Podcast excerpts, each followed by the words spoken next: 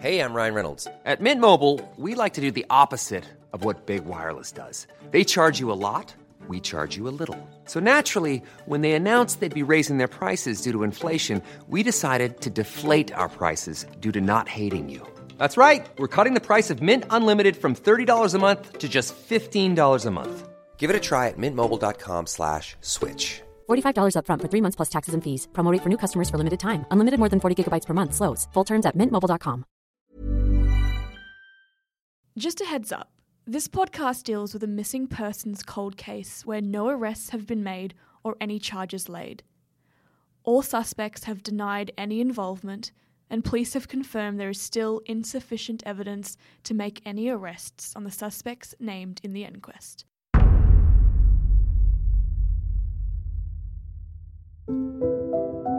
You're listening to Investigates, the podcast that lifts the veil on some of the world's biggest crimes and mysteries. My personal belief is that they weren't of of this world, that they were definitely from somewhere else, because I had never seen anything like that at all.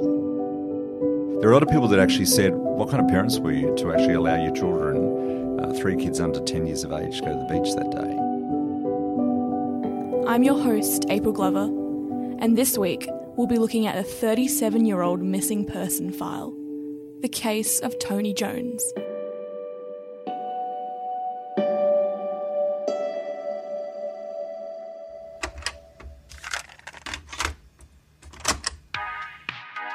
It was November nineteen eighty-two, and twenty-year-old Tony Jones was about to head off on the adventure of a lifetime. Perth-born Tony was about to backpack across North Queensland. He was going to trek from Brisbane to Townsville, then on to Mount Isa, where he planned on meeting his brother Tim. But Tony never made it. We didn't really know what happened in Queensland. You know, what we know now, yes, that there's always missing persons and, and there's always around the country a hundred or so each year that just never turn up. And as we learnt later, there had been a number of, well, in fact, so many hitchhikers missing in that area or killed um, that they changed the laws. As his other brother Mark tells us in this episode, he's never been seen since. It was okay when the case was fresh, but it just, it very quickly became yesterday's news. And um, we knew very early on that, that when there was publicity, things happen. It's been nearly thirty-seven years, and today Mark, who hasn't given up hope on finding out what happened that day, joins me to share his story. Mark, what did you and your family think about Tony going on this adventure across the outback? Uh, look, you know, I was um, twenty-one myself, and yeah, I didn't really give it two thoughts. I mean, to- Tony didn't head off from home uh, to go on a hitchhiking tour. He went off with some mates in a car, and it was only, you know, six months or so later that his mates returned, and Tony decided to head up from Sydney Uh, up north, and that's when the hitchhiking started. So my memories of it is it that I didn't have any concerns. I can't speak for Mum. I'm sure she was concerned about having her baby on the road anyway, or, or being away. But you're right, you know, there were different times, and those things you didn't think about too much. Tony was very diligent in ringing home to his parents, Berris and Kevin, on a regular basis. On November third, nineteen eighty-two, he hung up a payphone in Rosslea, Queensland after a chat and never contacted his family again. Mark thinks that only hours after hanging up, something sinister happened to his brother. His body has never been found. You know, when we realised that things had gone terribly wrong, when we hadn't heard from Tony for a little while and he didn't make a rendezvous that he was supposed to make or call when he was supposed to, and we feared the worst, we took the time to write down our last conversations with him. Uh, so I'd spoken to Tony, well, probably a matter of hours before. A few days later, we I wrote down my best memories of that, but certainly those words still are strong in my mind. Tony gave me a very brief update on, on where he was. He'd travelled down from Cairns to to Townsville. Uh, he said lifts were hard to get. It, it, it had taken him three days to get down, or a couple of nights, which he'd spent uh, on the beach because he was pretty much out of money. I, I joked about where he was going to sleep when he got back because I'd taken over his bedroom, and we talked about um, one of his favourite bands that I was off to see that week, and that was it. After that last call, Tony was supposed to meet Tim, his brother, in Mount Isa and give him some of the one hundred fifty dollars his mum had kindly deposited into his bank account. After the days of no answers turned into weeks, Mark and a few members of his family left Perth and travelled to the outback of Queensland to retrace Tony's last steps. Was Tony one of many people missing at that time, or was it kind of a rarity? Look, that's a good question. I, I guess...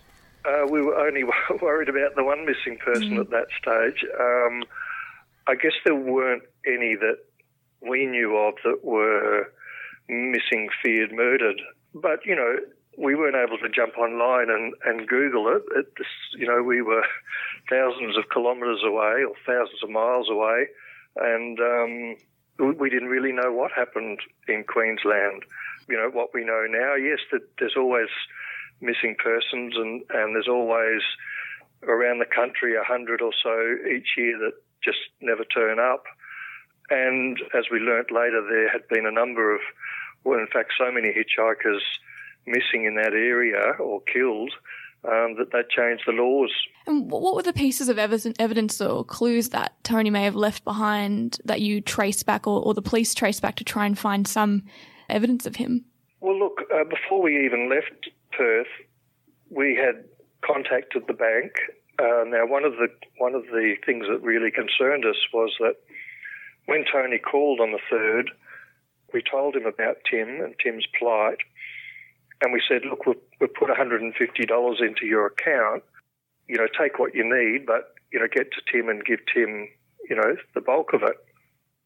Now, Tony had been withdrawing six or seven dollars each day, and his final bank balance was two dollars ninety-nine. So clearly he had no money on him. But the telling factor was that the hundred and fifty dollars was never touched. And we know we spoke to him at nine o'clock on the Wednesday night. We know that the first thing he would have done on the Thursday was queued up at the bank, ready to to get hold of some money so he could buy some breakfast and, and continue on his way. This was the clue that sealed Tony's fate. How could the twenty-year-old have survived for the last eight days on less than three dollars? Mark and his family knew something terrible had happened.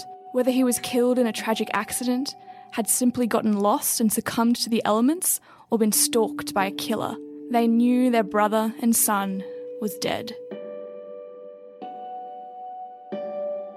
That was never touched, and that made no sense to us. So that was the first uh, vital clue. We knew also that he hadn't picked up his dole check that was due uh, two days after we spoke to him. And we were also able to track down the phone box that he he made the call from. So this was all information we were able to give the police when we arrived. But unfortunately, we really had nothing after that. We went home to a phone that never rang, and it was just silence, and it was it was devastating for us not to, to have news. So your family did go home some weeks after after arriving in Queensland and finding no sign of Tony. Where did the investigation, did it stall there, or, or what was what was next? Look, yeah, it did stall there. Um, some weeks later, or a month or so later, the police did a couple of couple of the detectives went out to Mount Isa and did some investigations going through, but there was nothing positive uh, that came out of that. So, look, on, on one hand, we were frustrated, and on the other hand, we sort of felt that, well, you know, if there's no clues, there's no clues, you know, and, and you know, so we understood that it was difficult for the police. While the investigation grew cold, it took a year before Tony's family learned about more chilling information. The clue came in the form of a hastily written letter. I believe the body of A J Jones buried in or near Fullerton Riverbed within one hundred yards west, south side, Flinders Highway. but that's all we had. Now, the letter, uh, the, the police did conduct a search of that riverbed, um, which which turned up nothing. However, in the time between them receiving that letter and the search being conducted, uh, there was apparently about twenty foot of water went through that, that river. So I guess whilst we have to believe the police when they say that search was thorough, I guess we'll never know for sure whether there was anything there. But the letter was always intriguing to us because it used both of Tony's initials, where all, all the publicity to that point had just referred to him as uh, either Anthony or Tony. So it, it has always intrigued us how that the author of that letter um, knew Tony's second initial. After the letter came another huge clue. A witness claimed to have seen Tony Jones having a drink with an older man at the Rising Sun Hotel in Townsville. The man appeared to be dressed as a station owner and was apparently putting up Tony for the night. In nineteen ninety-two, a decade after Tony went missing, police finally released an identikit of the man. Several calls made to police led detectives to one suspect, a former bush cop. He was never investigated and he won't ever be, as he died in two thousand one. It's incredibly frustrating that these these clues that appear to be really big, that sort of should have led to something, resulted in, you know, going nowhere. Did you have your own theories at this point that perhaps Tony was met with foul play? Oh, well, look, we we when we left Perth, you know, ten or eleven days after last hearing from Tony, we did so, I guess, knowing that Tony wasn't still alive.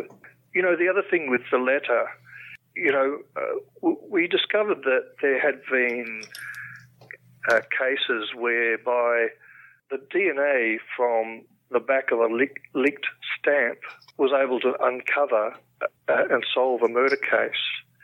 And we made inquiries a few years ago with the police about the possibility of having the um, the, the envelope of the Lockyer letter tested.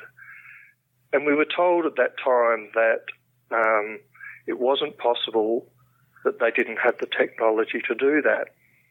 This was about the time that the inquest uh, was about to start or about to be opened. As the inquest unfolded, we then find out that they had lost the letter and they had lost the envelope mm. in which that letter came. So that now is gone forever. Who, who do you we think authored the letter, Mark? Was it, do you think it was one of the suspects that are currently under investigation, or was it someone perhaps that knew something that just needed to get it off their chest? Um, look, that's a really good question.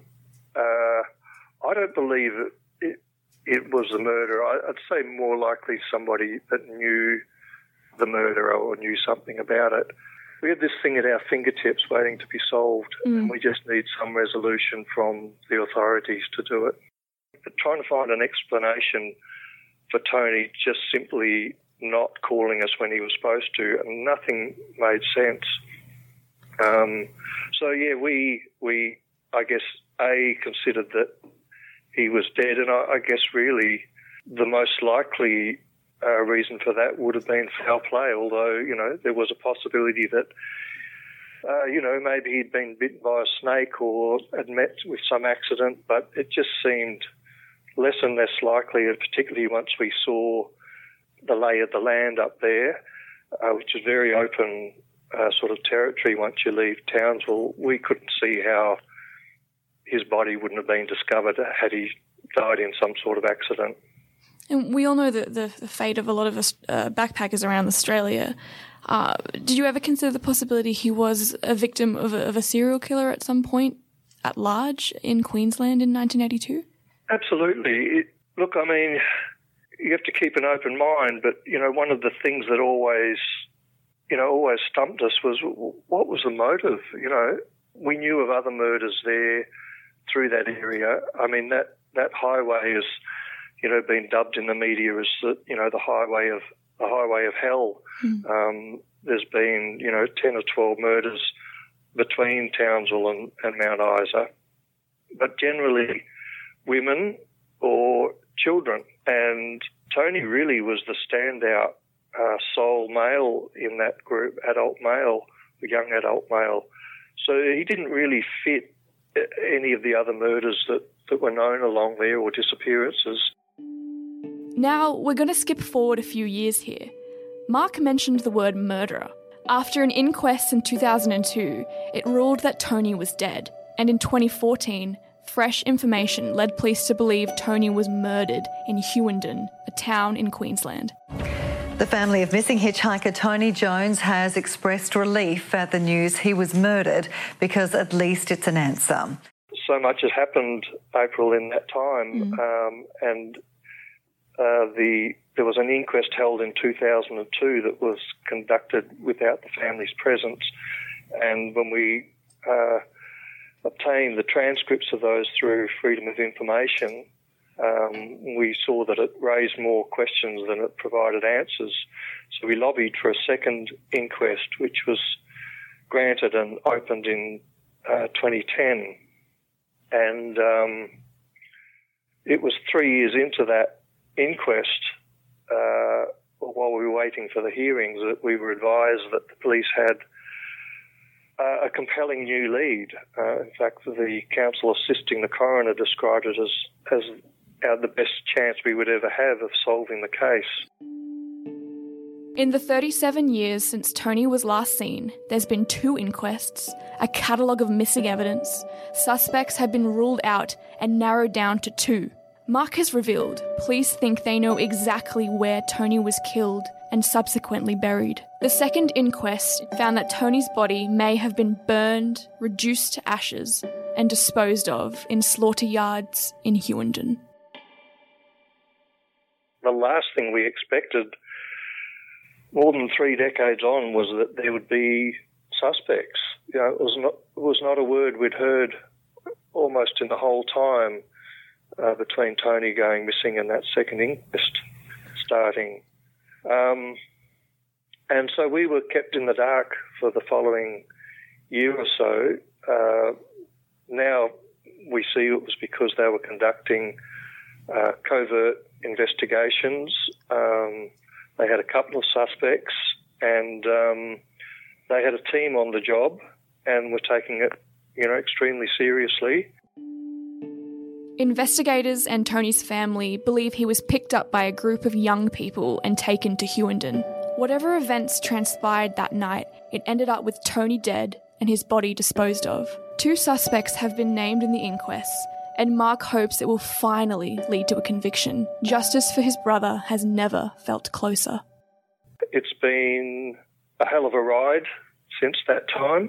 We now believe the evidence against the two suspects um, who have been named in the in the inquest, um, Kevin Wright and John Eastoff, uh, both formerly of um, Hughenden, uh, about four hundred kays east of Um, Townsville, have been named as suspects.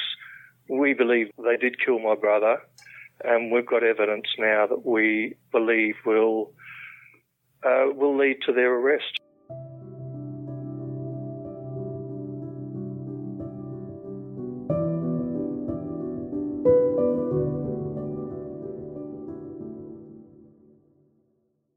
After Tony went missing, the Jones family felt incredibly helpless and alone.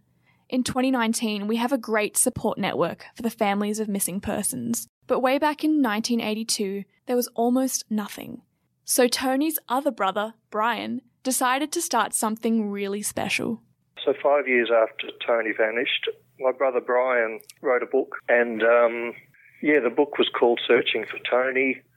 Brian felt that, you know, our story needed to be shared.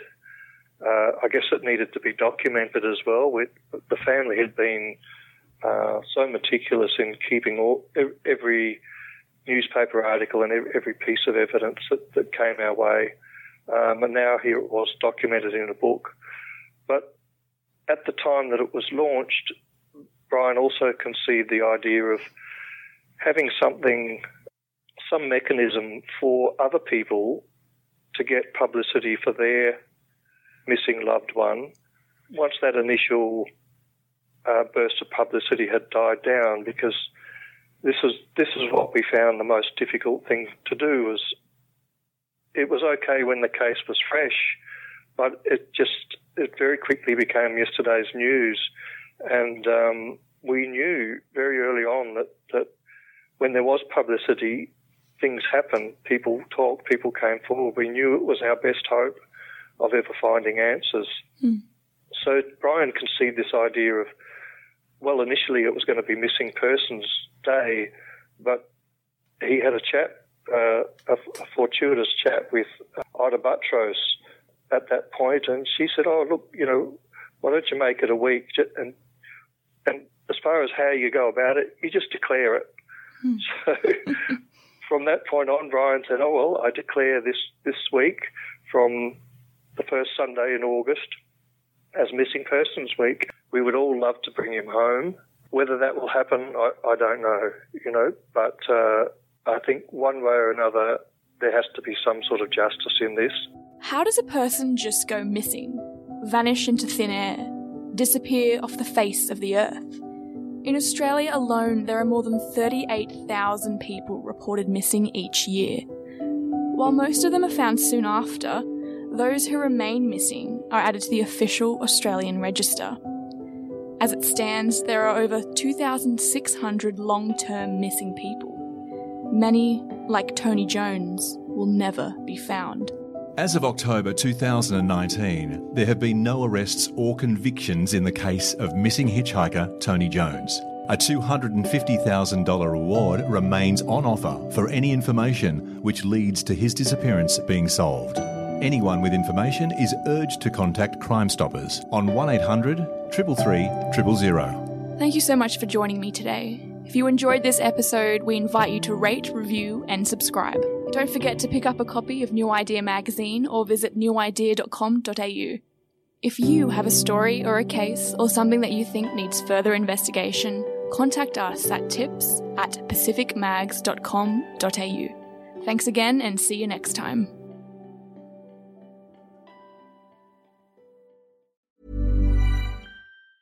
Planning for your next trip? Elevate your travel style with Quince. Quince has all the jet-setting essentials you'll want for your next getaway, like European linen, premium luggage options, buttery soft Italian leather bags, and so much more. And it's all priced at fifty to eighty percent less than similar brands. Plus, Quince only works with factories that use safe and ethical manufacturing practices. Pack your bags with high-quality essentials you'll be wearing for vacations to come with Quince. Go to quince dot com slash pack for free shipping and three sixty-five day returns.